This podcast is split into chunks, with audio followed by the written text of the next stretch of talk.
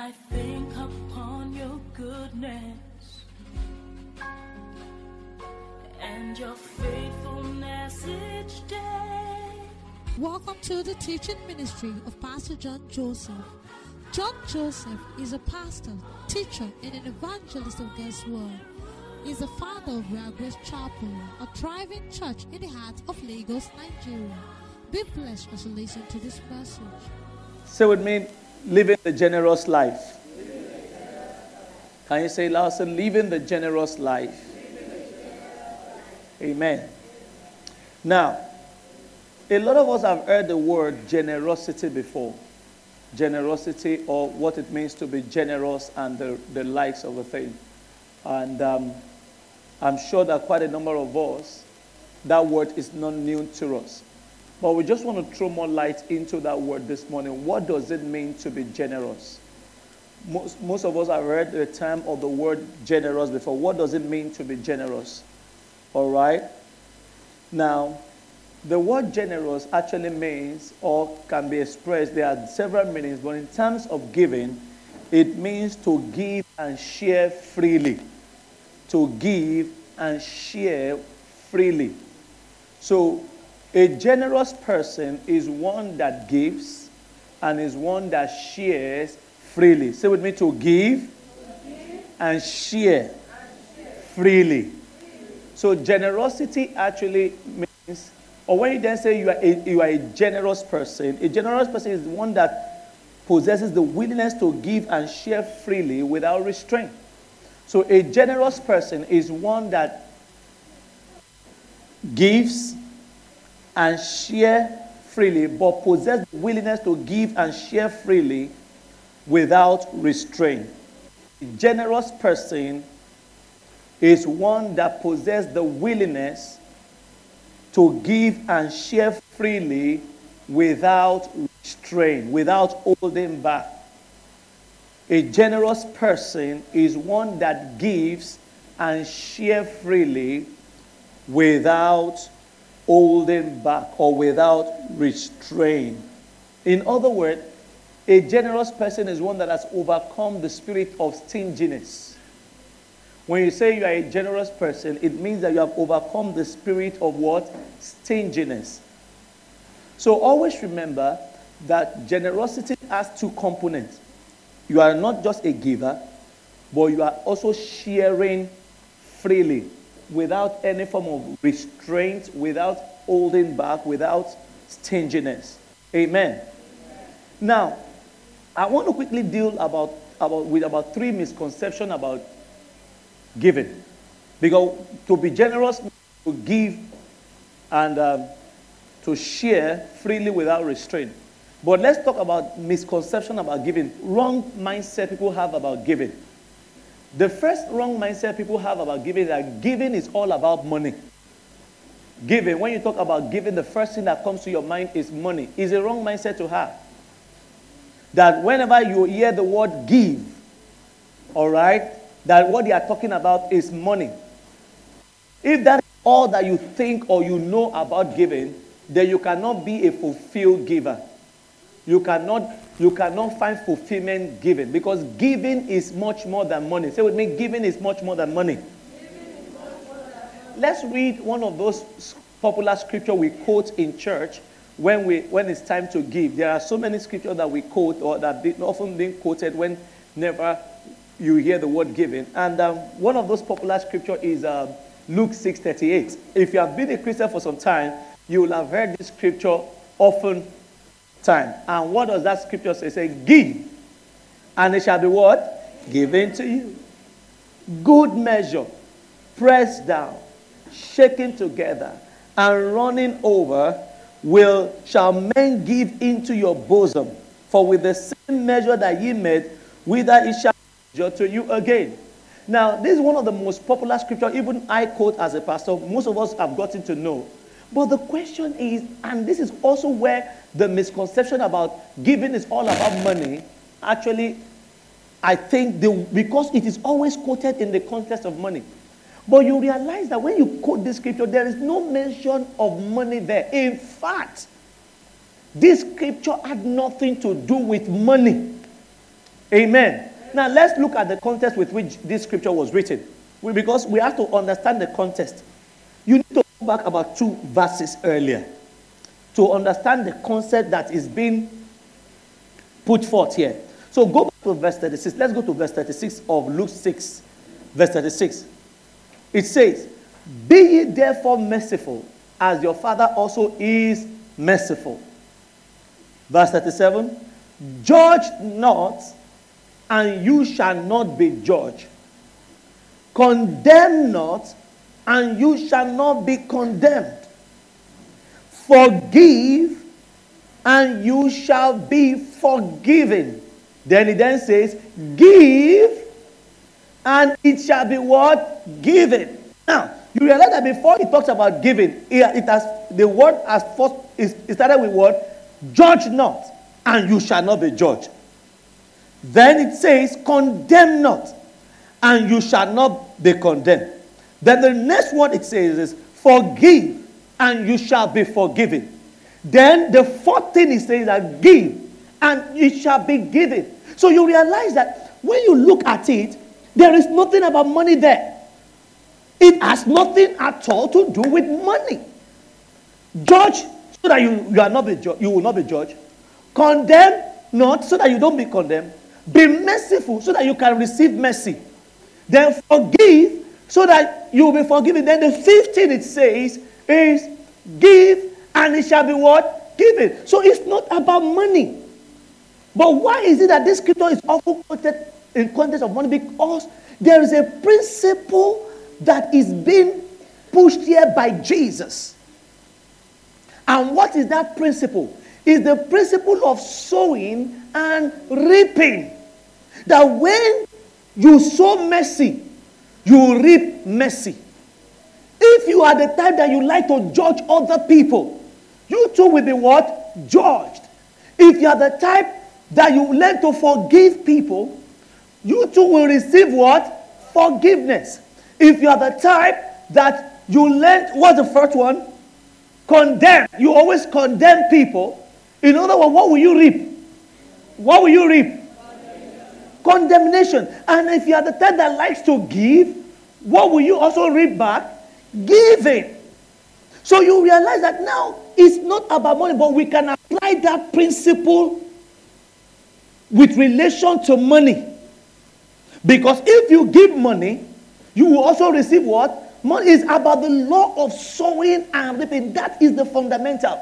But we can apply it to money, we can apply it to every other aspect of our life, but it is not central on money. Money is not the same. In fact, as at the time that this was written, most of the countries were not using currency, they were not using money. But because money today is the medium of exchange for value, and most value are exchanged for money, that is how come you see that oftentimes we talk about money more, but money, giving is much more than money. What is giving? You see, giving is all about money, then Jesus was not a giver. Because Jesus never gave anybody money.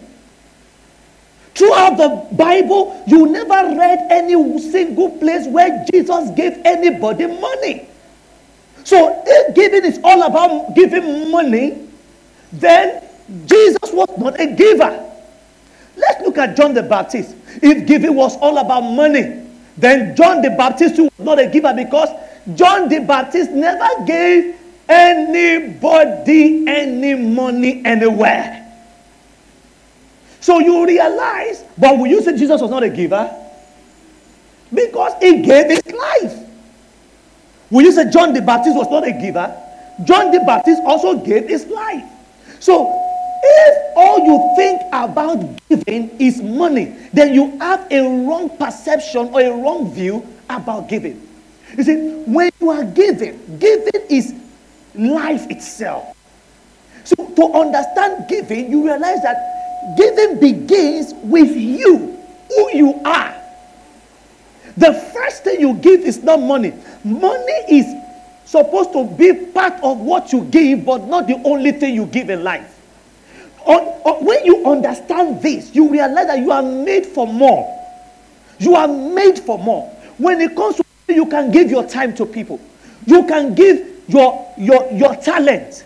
You can give your resources, of which money is not the only resources we have. The reason why people are not being blessed is because they've narrowed the context of giving only to money. Jesus did not give money, but look at the impact he made.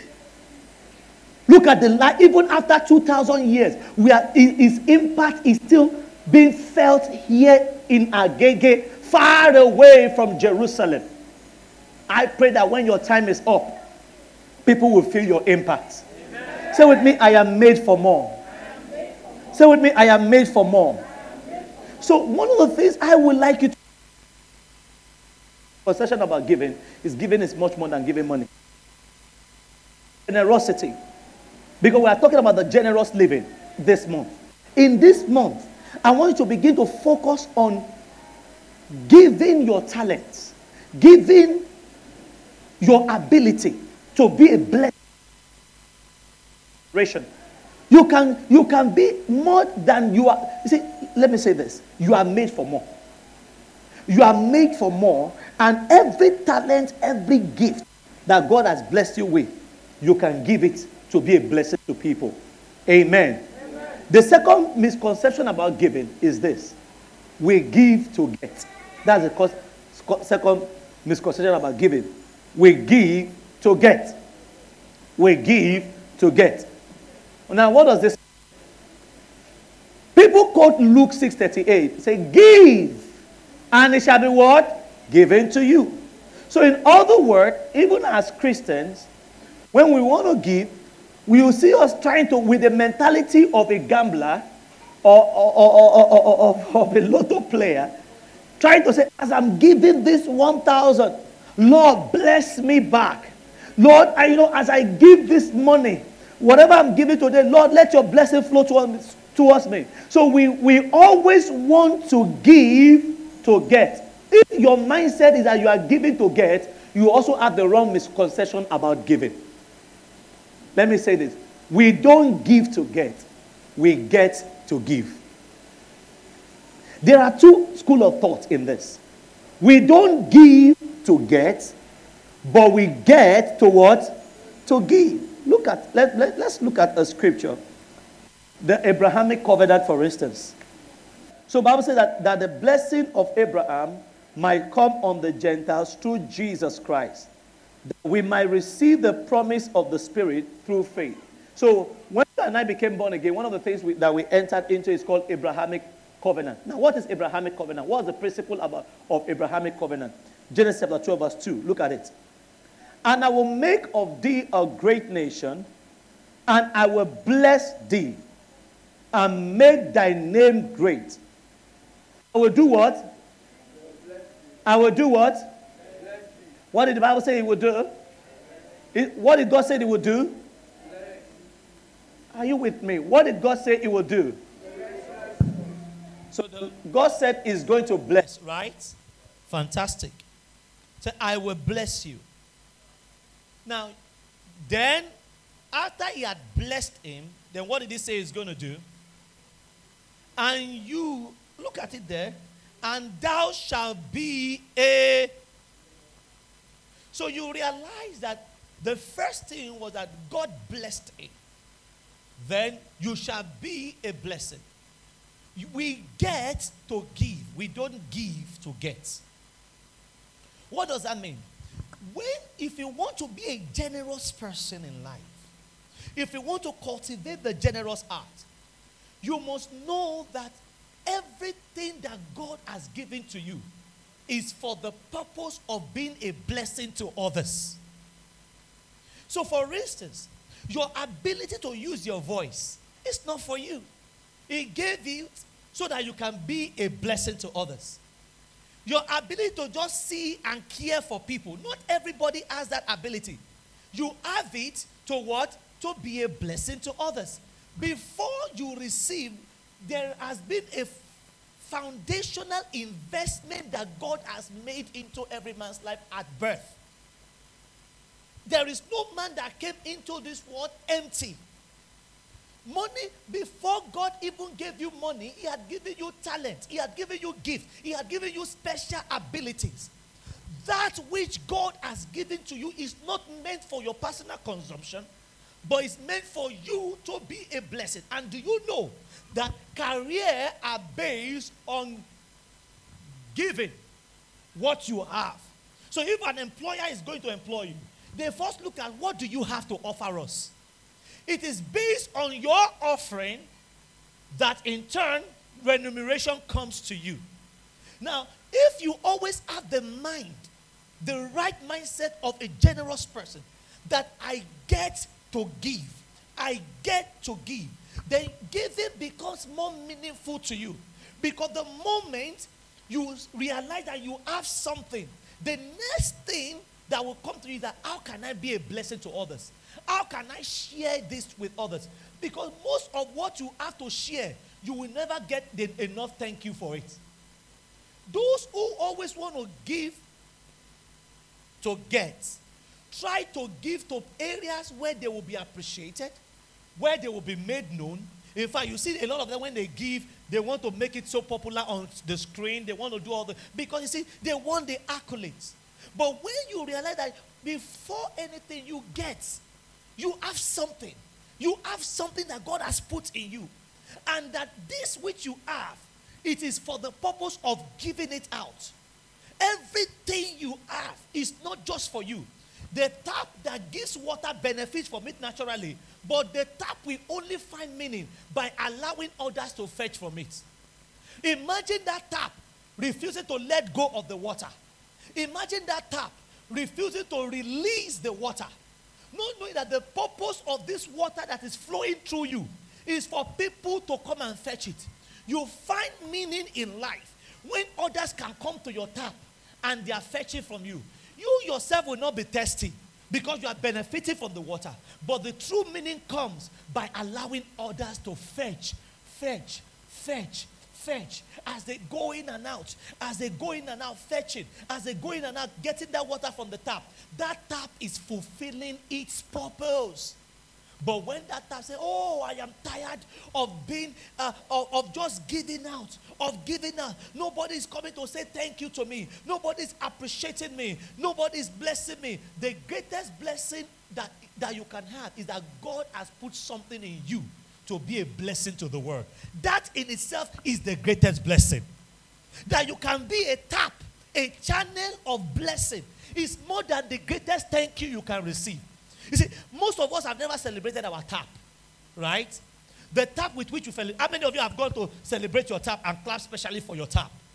But you realize that that tap, even though you have not said thank you, in your heart of hearts, there is something that is always grateful that you have a place to fetch water. Am I right or wrong?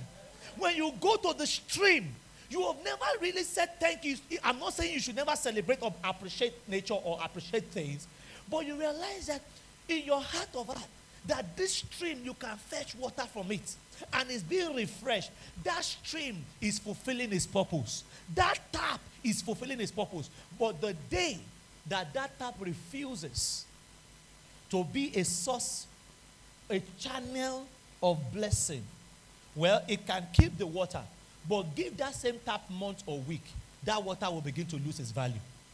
The water that has been held up, and now this water, this tap is the only, or this pipe and this tap is the only one enjoying this water. Is the only one savoring the taste of this water. Is the only one enjoying. You re- give that tap or that pipe months, weeks. By the time you open it, I'm sure that even that tap will have, the water will have changed color.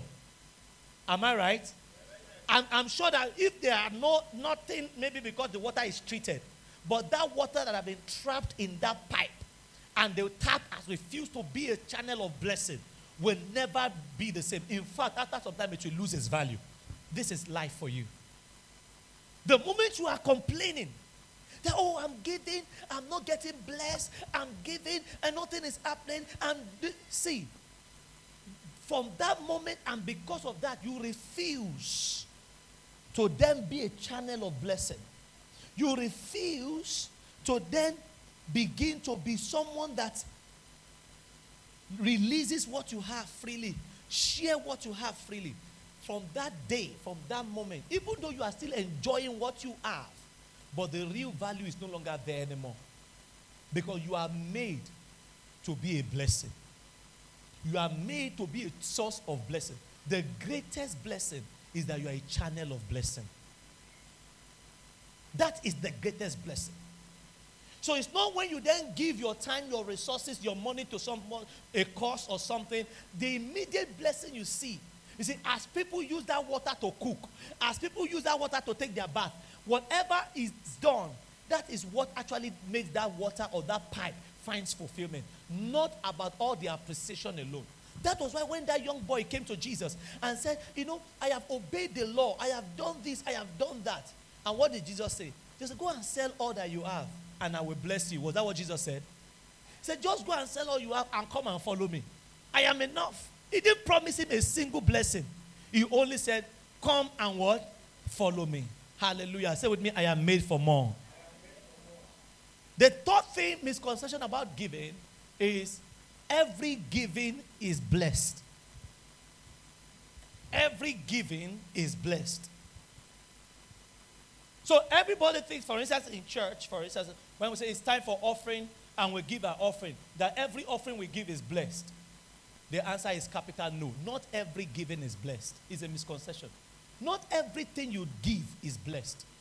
Wow, I'm sure some of us must be shocked about this. So that means that you are not going to give offering again? Yeah, you can decide not to give your offering again because not every giving is blessed. There are two major commandments. Thou shalt love the Lord your God with all your heart, and thou shalt love your neighbor as yourself. That's a summary of the commandment. Now, I'm going to actually now focus on this point number three that not every giving is blessed. There are three major triggers that makes a giving to be blessed. Three major triggers. I call them triggers of blessings. Three triggers of blessings that makes a, a giving to become blessed. If those triggers are not there, you can give even the highest amount of money. You can give the best of your time. You can give the best of your resources, but the blessing will not be there. Because the, these three triggers determines always constant whether a giving qualifies for the blessing of God or not. Perhaps this is why most of us have been giving and we've not been seeing the blessing of God. This is why perhaps most of us can say, Oh, yes, I've been giving, I've been doing this, I've been, but nothing is happening because you know, the triggers of blessings that makes a giving to be blessed were not in place. Now, what are these three triggers that makes a giving to be blessed? Number one, priority. Number two, faithfulness. Number three, affection. Three triggers of blessing. Number one is what? Priority. Number two, faithfulness. Number three, affection. So priority, faithfulness, affection. PFA. So we can use the short acronym PFA. So number one is what? Number two? Number three? Thank you. Can we? What are the three triggers of blessing again? Number one is what? Number two? Number three? Affection. These three triggers determines always whether your blessing qualifies, whether your giving will qualify for a blessing. Now remember, giving is more than money. Because this month of February, I believe God that God is going to raise new set of generous people who are going to make great impact in their world. I believe that God is going to touch your heart to become a generous person. And do you know what that means? It means that you even be more conscious of your neighbor. Some of us, we don't even care whether the people in your office smile. So when you become a generous person, for instance, you look, you'll be concerned about why are you not smiling? Is everything wrong with you? Can I pray with you? You are giving something. Oh, why are you crying? Huh? And you sit down there and listen to that person. You are giving your time. You are a generous person. To be a generous person is to actually use what God has blessed you with to be a blessing to others, not just about money. Now, let's look at these three triggers priority. Priority. The principle of priority that triggers blessing is what comes first when you have to give. And let's talk about finances here because it's the medium of exchange for value. Number one medium of exchange for value. But remember, it's not the only thing. The principle of priority is the principle where you have the word tithes, firstborn, and first fruits. Tithe, firstborn, first fruits. These are the principles that tithing is founded on, that the principle of firstborn and first fruits is founded on. It's called the principle of priority. What comes first on your list? Which one comes first on your list? Now, when it comes to, let's talk about giving to God. When it comes to giving to God, number one trigger that qualifies our giving to God, one of the major trigger, as far as scripture is concerned, is the principle of priority. Most people do not know that giving to God, priority comes first. Because one, God does not, in throughout scripture, God does not come last. Anytime God is not a priority when it comes to giving to Him, that giving oftentimes does not qualify for His blessing. Look at it. The principle of priority in the scripture, Exodus chapter 13, verse 2. Exodus chapter 13, verse 2. Sanctify unto me all the firstborn, whatsoever openeth the womb among the children of Israel. What is God requiring here? First or second born? First or second born? Firstborn says, Sanctify unto me the firstborn, whatsoever openeth the womb among the children of Israel, both of man and of beast. It is mine. So God is saying the first is what? Mine. The first belongs to me. Not the second, not the third, not the fourth, not the fifth. But what? Which number belongs to God? Which number belongs to God? Which number is God's favorite? First. Verse 11.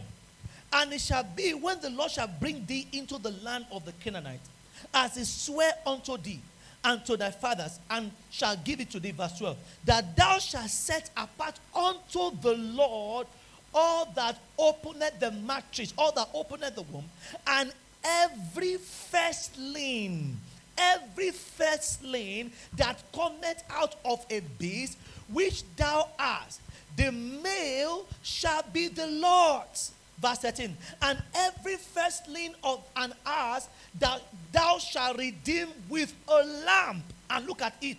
And if thou will not redeem it, then thou shalt break his neck, kill it. And all the firstborn of man among thy children thou shalt redeem. Let me tell you what the scripture is saying. God is saying that you see, when you enter into this land, you have gotten, I have get, I have given something to you. Now, what do you wa- want you to give? In terms of priority, I always want to come first. So God said, when you have a first male child, or the first child that opens your womb, that first one is mine. You can take the rest. When you have an animal, your beast, your, your crop, the first part of your crop, the first part of your animal that gives is belongs to me of the clean animal. Now, God does not use the clean. The word as there means unclean animal. So he said, for the unclean animal too, you then look for a lamb, kill the lamb to redeem this unclean animal. Even the unclean animal. So things like um, catfish, things like rabbits, pigs, donkeys, those were regarded as unclean animals. God said, even that one, because what you need to do is that go and look for another lamp and give me a replacement of that first. Then redeem it. If you cannot redeem it, if you don't have a lamp to use to redeem the first of those unclean animals, he said, then kill that number one. Don't eat the first. He said, kill it. If you cannot redeem it, kill it.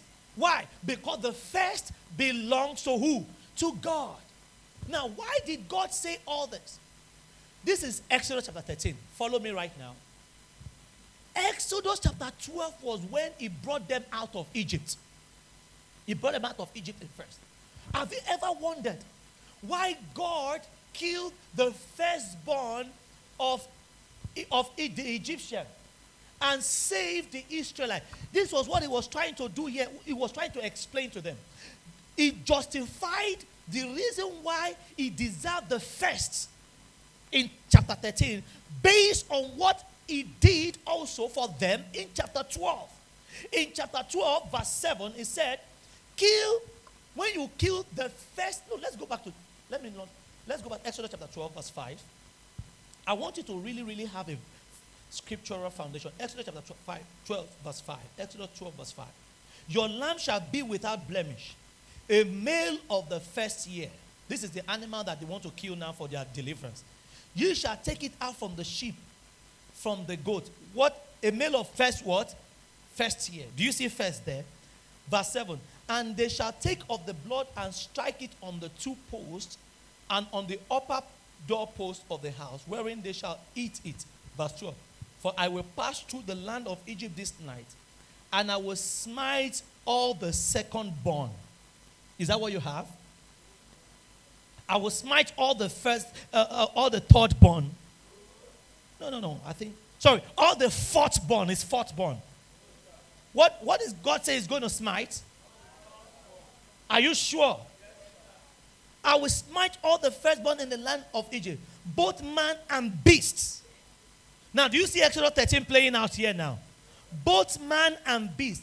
And against all the gods of Egypt, I will execute judgment. You see, I see God execute judgment on your behalf today. In this month of February, I see God executing judgment on your behalf.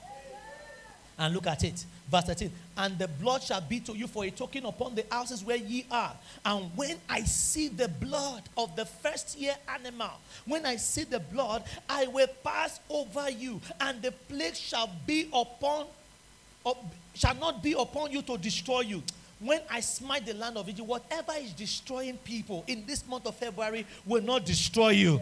It will not destroy your career. It will not destroy your business. Now, look, I, I want to show you something here. So he said to them that you see, give me the first year animal. Place the door on the right, on the left, and on the upper part. Do you realize why he didn't say put it on the down? Because when the door touch, when the blood touches the upper part of the doorpost, what will happen? It begins to go down. That is the sign of the cross. That is the sign of the cross. Now, God want, needed to apply a principle of first here. He said, Give me the first year animal. Death wants to pass. But you two, you are unclean. The Egyptians are unclean. Now, I'm sacrificing a lamb. Remember in Exodus chapter 13, he said, The unclean lamb, the unclean animal, you shall kill a lamb for it. To what? Redeem it. Because it's what? Unclean. So if you cannot redeem it, what will happen to it? Death. Romans 6:23. What does it say? The wages of sin is what? Death. But the gift of God is what? Eternal life. Are you still with me? So God knew that for you to be redeemed, there must be a price of a lamb that must be paid. So he, he said, kill that lamb. The blood of that lamb now justifies your redemption. But in Egypt, they had no lamb that was killed for them in Egypt. So they became unclean in Egypt. So when death passed, the unclean animal, permit me to use that word, the unclean Egyptian, what happened to their firstborn? It was killed. Now, do you know that when it came to your own salvation and my salvation, God applied this principle of tithing? God tithed for you and I. It was God's tithe that made us saved. It was the tithe of God, the, the best of God. It, it was his first fruit that saved you and I. This principle you read in Act, um, Exodus 12, Exodus 13, was what played out in the New Testament. Let's go to the New Testament. John chapter 3, verse 16. What does it say? For God so loved the world that he gave is what? Only. That is God's first, right? So when God wanted to redeem you and I, what did he give? He gave his First, if I look at the way Revelation called Jesus, Revelation chapter 12 called Jesus the first fruits. He called Jesus the first fruit of God. Revelation chapter 12. He, Jesus was called the first fruit. Revelation chapter 1, verse 5. He said, the first begotten, the first fruit of God. Revelation 1 5. That was Jesus. So God wanted to bring you and I into salvation. He brought his first fruit. Now, what did he do? He realized that you and I are unclean. Remember Exodus chapter 13? So Jesus, the Lamb of God, was sacrificed so that you and I could be redeemed from the power of sin. If Jesus had not been sacrificed, then Romans 6:23 would have happened. Instead of breaking our neck, the Bible said that for the wages of sin is death. So God gave his own son, his own first fruit, his own tithes in the person of Jesus, and he sacrificed that lamb, and through that sacrifice, through his blood, you and I came to know God. God paid his tithe for you. Is somebody with me today? Is somebody with me today? So that is why the Bible then says, Romans chapter 5, verse 8, whilst we were yet sinners, whilst we are yet unclean, the Lamb of God. That was why John called him in John chapter 1, verse 9, 29, John 1 29. When John the Baptist looked like Jesus, said, Behold the lamp of God that taketh away the sin of the world. He called Jesus a lamp because he knew that through his sacrifice, we are going to come into redemption. God is a God of firsts. God desires first, always. Is somebody with me today? Then you see this principle of first playing out throughout scripture. When God wanted to ask Abraham for a sacrifice, what did God do? Genesis chapter 22, verse 2. Look at it. And he said, Genesis 22, verse 2. And he said, Take now thy son, thy only son whom thou lovest, and get thee into a land of Moriah, and offer him there for a burnt offering. Why? His own son. His first son. Said, as far as the covenant is concerned, Isaac is your first son, is your only son. That is the one I want. Abel versus Cain. People often say that in terms of Abel versus Cain, that God rejected um, the, the offering of Cain because he, uh, what we were told in secondary uh, in um, uh, Sunday school those days that you know Abel uh, Cain brought the bad fruit, but the Bible never said Cain brought any bad fruit. It was not the bad fruit of Cain that made God to reject his offering. Look at it. It was because he did not give God the first of his fruit. Look at it. Eh, Genesis chapter 4, verse 3. Is somebody with me? And in the process of time, came to pass that Cain brought of the fruit of the ground an offering unto the Lord. Verse 4. And Abel he also brought of the firstlings so Abel looked at all the firstborn of his beast and said, You, you are first, you are first, you are first. So he brought firstlings, plural, firstlings, first of all his animals. But when it came to Cain, there was nothing called first in his offering. And God said, No, you don't understand the rule of priority. I am not an hungry God. It is not your offering that matters to me, it is where I am in your in your offering that matters to me. It is the position I occupy as you are giving that matters to me, even more than what you are giving. You cannot give to every other thing, then now place me last. No, it can't be accepted. So God rejected Cain's offering and accepted Abel and his offering. Why? Priority. You've read of the story of Jericho in Joshua chapter 6, verse 18 to 9. Joshua 6, 18 to 19. They entered into the land of Jericho. Jericho was the first city, like Lagos, in the 36 states. In, in the promised land, Jericho was the first city they entered. And God said to them, When you entered into Jericho, all the silver, all the gold, all the treasures in this land, in verse 19, said, It must be consecrated unto me. Don't touch it. It's your first fruit. It's the first thing you are doing in the land of promise. That was why Achan, who touched it, died and his entire household. Because he did not know and he did not understood the principle of what? Priority. That God is a God of firsts. Are you with me today? And the Bible says in Malachi chapter 3, verse 6 For I am the Lord, I change not. Therefore, ye sons of Jacob are not consumed. Malachi 3:6. God has not changed. Hebrews 13:8. I am the same yesterday, today, and forevermore. If God gave you Jesus is first, if in the Old Testament he always requested for the first, in this new covenant he will request for the last. Is that what you are saying? If God preferred to come first, now are you and the Bible said that it does not change. Are you saying that in your time and in my time, under this new covenant, God will prefer to carry last in your, in your priority? What did Jesus say about principle of first? He said, Seek first, seek first the kingdom of God. Seek first in the kingdom of God. What is this first? When you wake up in the morning, it's not your phone that should come first. It's not your appointment that should come first. In your time, who should come first? God. You wake up in the morning, the first person you say, Oh, Father, I love you.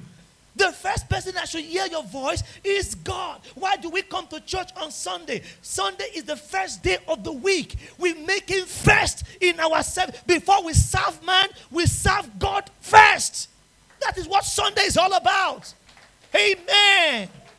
That is what the Sabbath day is all about. That put God first. You cannot go to work on a Monday and serve men when you have not bowed your feet and bowed your life before God. God is a God of firsts. Is somebody with me? Is a God of firsts. Now, somebody have 1,000 naira, 100 naira in 10 places. The tithe of 1,000 is what? Uh huh. Are you sure?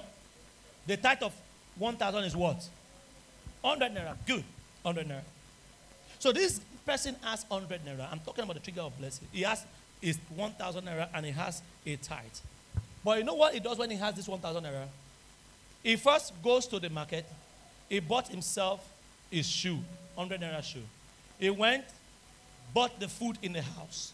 He went, paid the children's school fees. He went and um, paid his house rent. I'm just assuming. He went, he did every other thing. Then he then realized, ah, I've not paid my tithes. So he carried that 100 naira, the tenth, which is now an afterthought, and he transferred it. Now, according to the principle of first, has he honored God? No, has he honored God? The answer is no. Your giving to God becomes blessed and honored if he comes first. You must always give him in your time, in your life, in all that you are. God comes first. Always, he comes first. Now, having this in mind, what does that then mean? Why is first so important?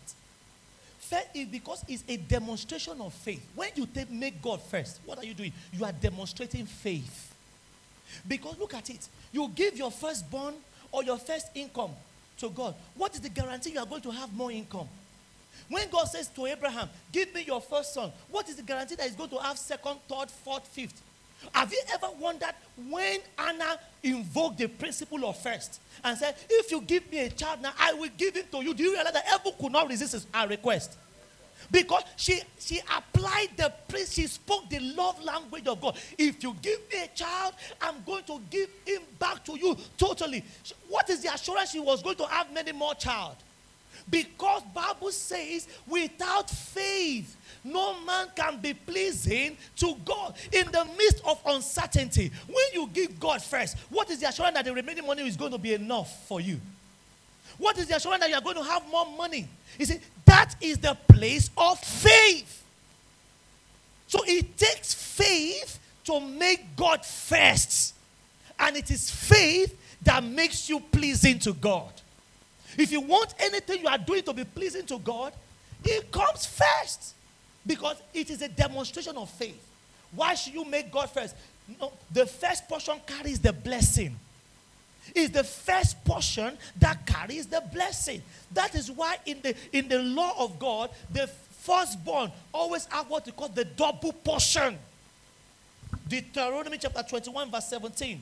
But he shall acknowledge the son of the eighth for the firstborn by giving him a double portion of all that he had. For he is the beginning of his strength. The right of the firstborn is his.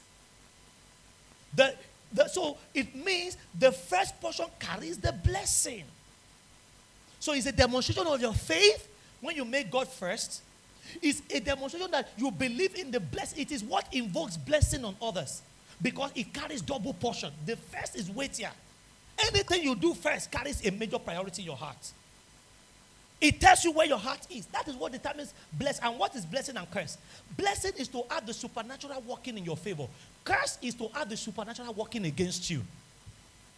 That is the simple definition. The supernatural, the unseen, is working against a man. When the su- su- supernatural is working in your favor, that is blessing. I see your the God. I see the blessing of God multiplying in your life. In this month of February, it's raining on you. Why is first important? Because the first redeems the rests. The first redeems the rests. Look at it. Romans chapter 11, verse 16. For if the first fruit be holy, the lump is also holy.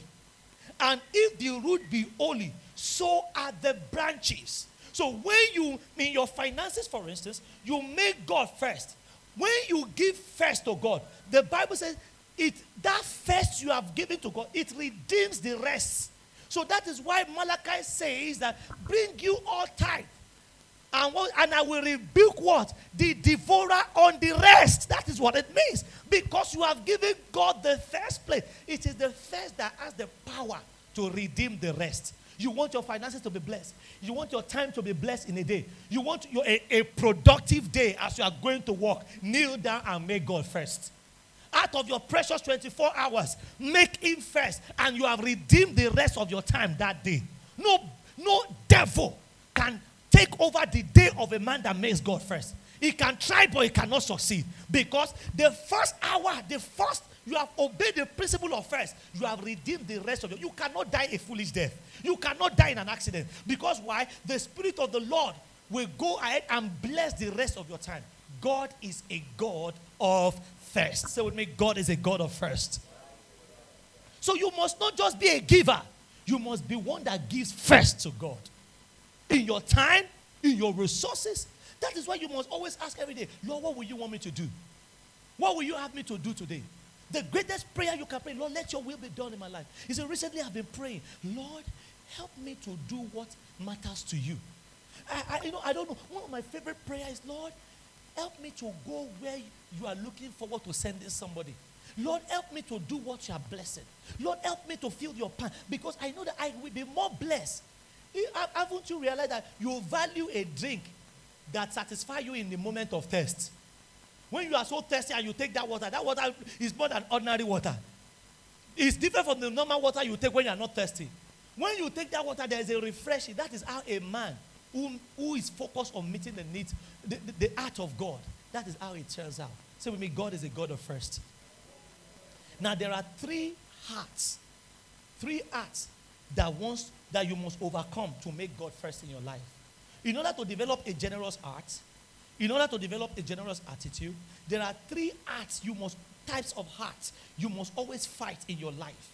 These are the preventive hearts. These are the heart that does not want you to make God first in your life. It is the heart that keeps you from giving. The Bible talks about the three types of hearts that, that will always fight God from being first in your life. I call them the anti first hearts. I call them the anti God heart, the anti generous heart. Three types of heart that keeps you from giving right. Number one, a selfish heart. A selfish heart. And I will use um, Deuteronomy chapter 5, verse 7 to explain this. But if there if- but if there are any poor NLT, please NLT. But if there are any poor Israelites in your towns when you arrive in the land of the Lord your God is giving you, do not be hard-hearted. Look at it. It's talking about the heart right now because the heart is the main thing. Because God looks at the heart. Do not be hard-hearted or tight-fisted towards them.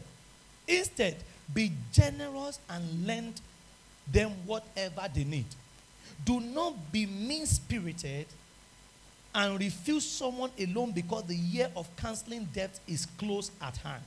If you refuse to make the loan and the needy person cries out to the Lord, you will be considered guilty of sin. Somebody with me? What is the meaning of selfishness? A selfish heart is a product of idolatry. Whenever you see that you are becoming selfish, it means that you are now worshiping self, not God. It's a product of idolatry. A selfish heart is a product of idolatry. It shows you are now worshiping self. And that's the first temptation. The devil said, if you eat this thing, you will be like God. So, in other words, your eyes is no longer on God, your eyes is now on your personal interest. Idolatry. So, you give to the things that you worship, not to God anymore. For where your treasure is, for where your heart is, there your treasure is. Always remember, selfishness is a product of what? Idolatry. That is why you see, if you don't have any personal interest there, you don't give. If it will not favor you, you don't give. This is why when you are buying meat pie for yourself, you don't feel bad. But when you buy for someone that you are not in relationship with, someone that is not your father, your mother, you know, you feel as though you have done something. You know what I'm saying?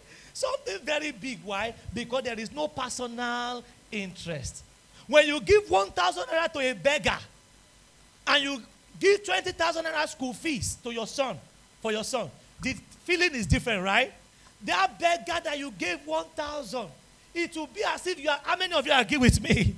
That it will be as if you have done something very big. Do you know why? Because selfishness says, this beggar is not your family. This beggar, you have no relationship with the beggar. So 1,000 naira is so big. And do you know how? God knows how to defeat, a, uh, how to collect money from a selfish person. You see them plenty at Agege there. You see them robbing money on all their head, on all their this thing. The only time they remember that beggars exist at the market there is when they are in problem. The other time I was going, Pastor Gabriel was telling me at Magoro there, a man was stopping him, begging him to eat akara. He said, I refuse to eat.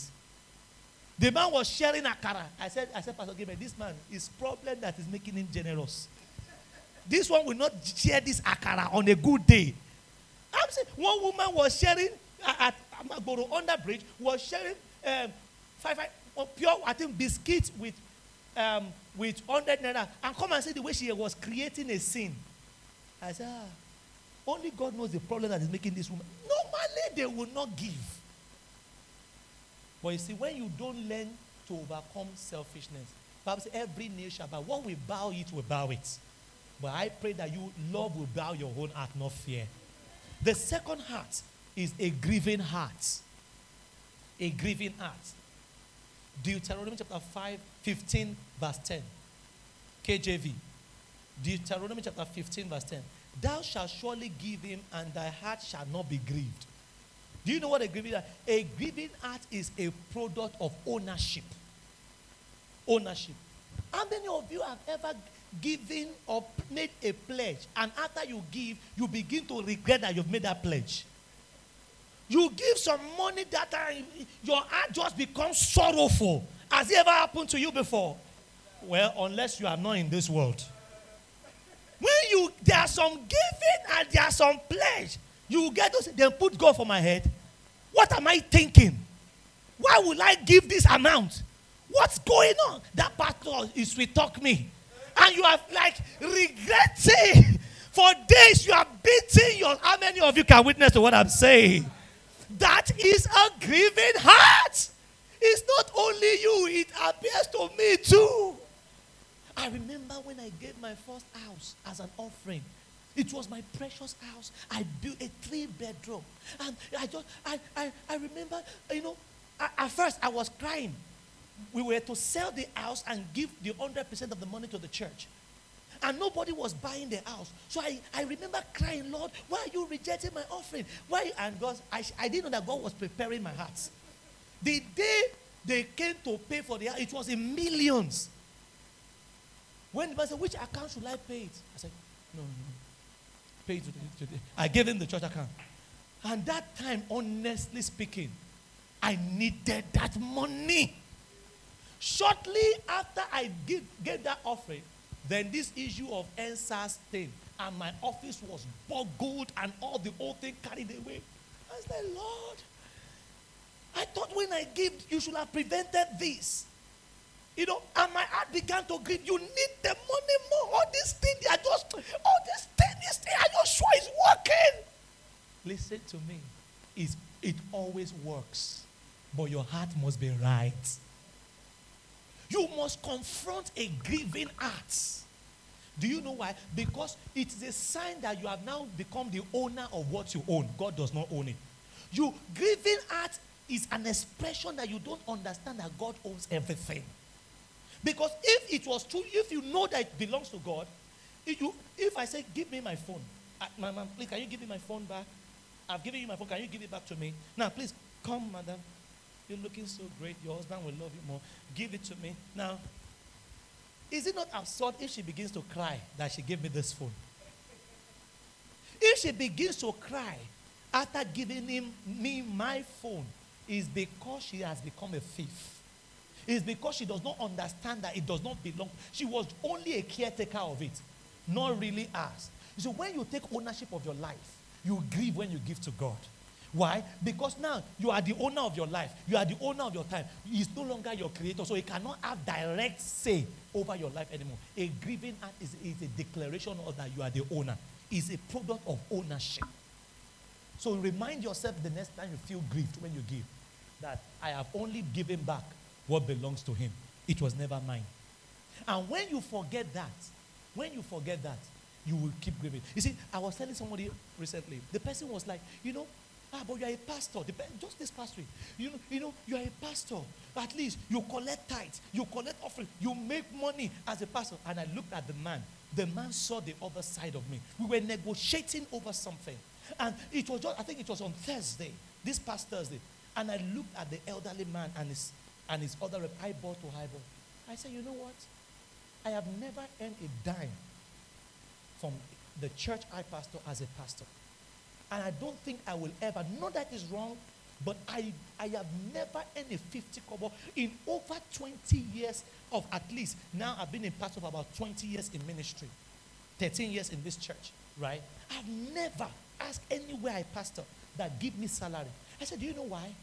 I will never forget that I was dead, declared dead by a doctor. I was confirmed dead. And man said, Who died? I said, Me.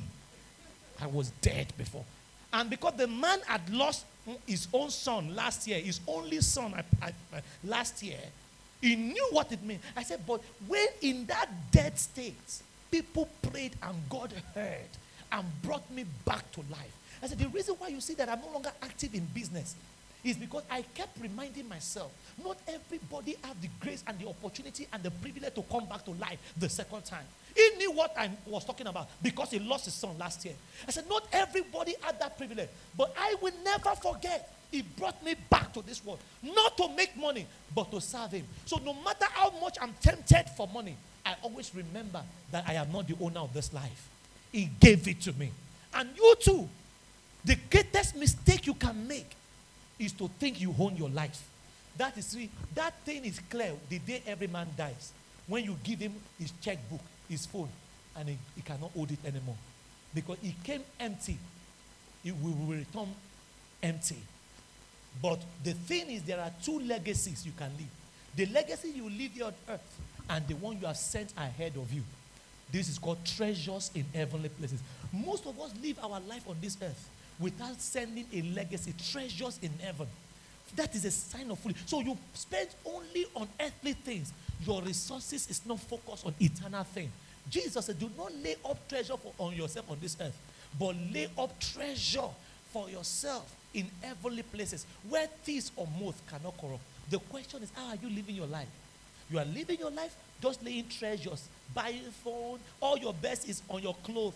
But when you appear in eternity, no treasure in eternity.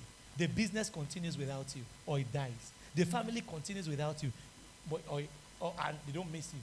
But the thing is, your, which legacy are you sending ahead? So, in this season of generosity, begin to live for more. Live for the person God has created you to be. Fulfill your purpose by begin to share freely Look at people who are in need and just spend five minutes with somebody a day. Can I spend five minutes with you? And you realize that this person is not, is not happy right now. By sharing your time, you are becoming generous. Can I? You look at someone that is in need and you say, Can I be a blessing to you? You know, I told my wife that I think I, I challenged my wife. I said, In this season of generosity, I told her, Look for any amount, decide any amount per week. Put it in a special pocket of yours. And every time you are going out in the morning, ask yourself, Lord, this morning, who should I give it to? It may be 200, it may be 100. It doesn't have to be so much. But he said, for the next four weeks of your life, just spare an amount. Put it special. Maybe you enter the bus. Can I pay your transport? Can I pay for you? Maybe it may be somebody you buy a drink for. Maybe it may just be somebody you see and you do something. But, but, but cultivate the habit of looking and thinking beyond self. And you see that the heart of generosity will begin to flourish in you. I can't finish all the three points. I'm going to continue the third heart in the second service. Put your hands together, stand to your feet with me. Can we lift up our voices to the Lord? Say with me, Lord, help me to do more for you. Today I rise above the spirit of stinginess. Now I want you to declare ownership and relinquish ownership, Lord. I relinquish ownership of everything I have my time, my resources, my life.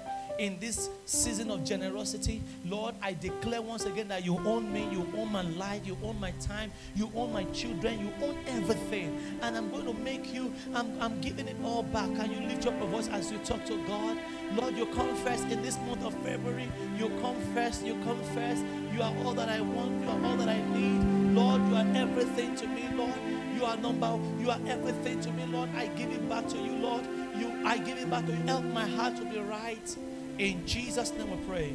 Now I want you to actually make a commitment to the Lord. I'm making you number one. Forgive me in any way I've made you number two, number three, number four. You cannot send me anymore. You cannot give me direction because I own my time, I own my resources, I own my money. But Lord, I, I, I want to make a declaration. Lord, I'm making you number one again. You will become number one. I'm making it from today. You are my first priority. In my finances, in my time, in my talent, I am making you number one. Lord, forgive me in any way I have not been making you a priority. I have not been giving you the first place. But from today, I repent, oh God. Come and take your rightful place. You are number one in everything I do. Come and take the first place, the place of importance, the place of honor, the place of best, the place of priority. Lord, you are my number one. Lift your voice, somebody, everywhere you are, and make that declaration from the depth of your heart. Lord, you are my number one. I am making you first in my finances, in my life, in my time, in my talent. I am making you first. In my talent, I will serve you first. With my time, I will serve you first. With my resources, financial resources, I will serve you first. Lord, you are my number one. Oh, come on, somebody repent from the depth of your heart. Lord, I'm repenting today. I ask for your forgiveness. In any way I have treated you as though you don't matter. In any way I have taken ownership of all that you have blessed me with. I get to give. I get to give. I get to give. You have blessed me already with good health. You have blessed me already with resources, human and inhuman resources, tangible and intangible resources. Lord, I give them all back to you, Lord. Come and take your number one place. Lord, help a generous heart to flourish in my heart. Lord, I pray today that the generous heart will, will, will flourish. Help me to become generous, to live a generous life. Thank you, Father. In Jesus' name we pray all eyes bowed, all eyes closed. I want to pray for somebody here. This is a good way to start your month. You want to make God your priority this month. You want to say, Pastor, please pray for me. I know that I have had time for other things. I have pleasure in other things, but I don't have pleasure in God. I am not close to God. Or you are here, you know that your time does not belong to God. Your talent does not belong to God. You've taken possession of your time, your talent, even your resources you have taken, and you are no longer honoring God. But you want to repent today to say, Pastor, please pray for me. You are watching online in your house, wherever, but you want to make God first. You want to give your life to Jesus. But says, Seek first the kingdom of God and his righteousness, and all other things shall be added to you. So if you want to God that rightful place in your life, just place your right hand on your chest. You may be on watching online, you may be here, just place your right hand on your chest as a sign of repentance, as a sign of surrender, as a sign of, of acknowledging that you need more of Him. Now say these words after me today. Say, Dear Heavenly Father, I come to you this morning. I acknowledge that I'm a sinner. in need of your salvation. Heavenly Father, please come into my life through the Lord Jesus Christ and be my Lord and my personal Savior. Lord Jesus, I open the door of my heart to you this very morning. Come be my Lord. Come be my Savior.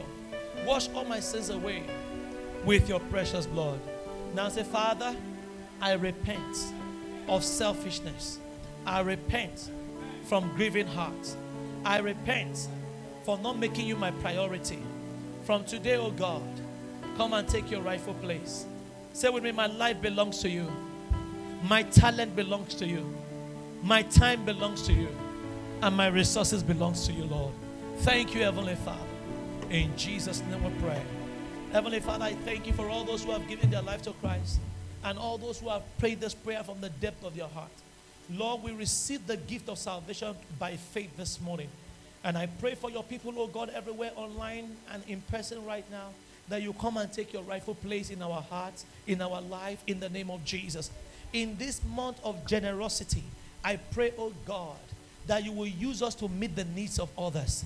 Let help us to shine the light of your good works that men will see our good work and bring glory to our heavenly father lord help us to live our life for more help us to live our life to please you oh lord i pray for your people as they go forth today that God, you will help them to fulfill their purpose in this life every one of us are special lord and i pray that that special thing you have created us for may we rise to fulfill it in our place of career in our, that business in that marriage the children you have given to us, Lord, help us to fulfill our purpose, your divine assignment in all these places, in the name of Jesus. Thank you, Father. In Jesus' name we have prayed.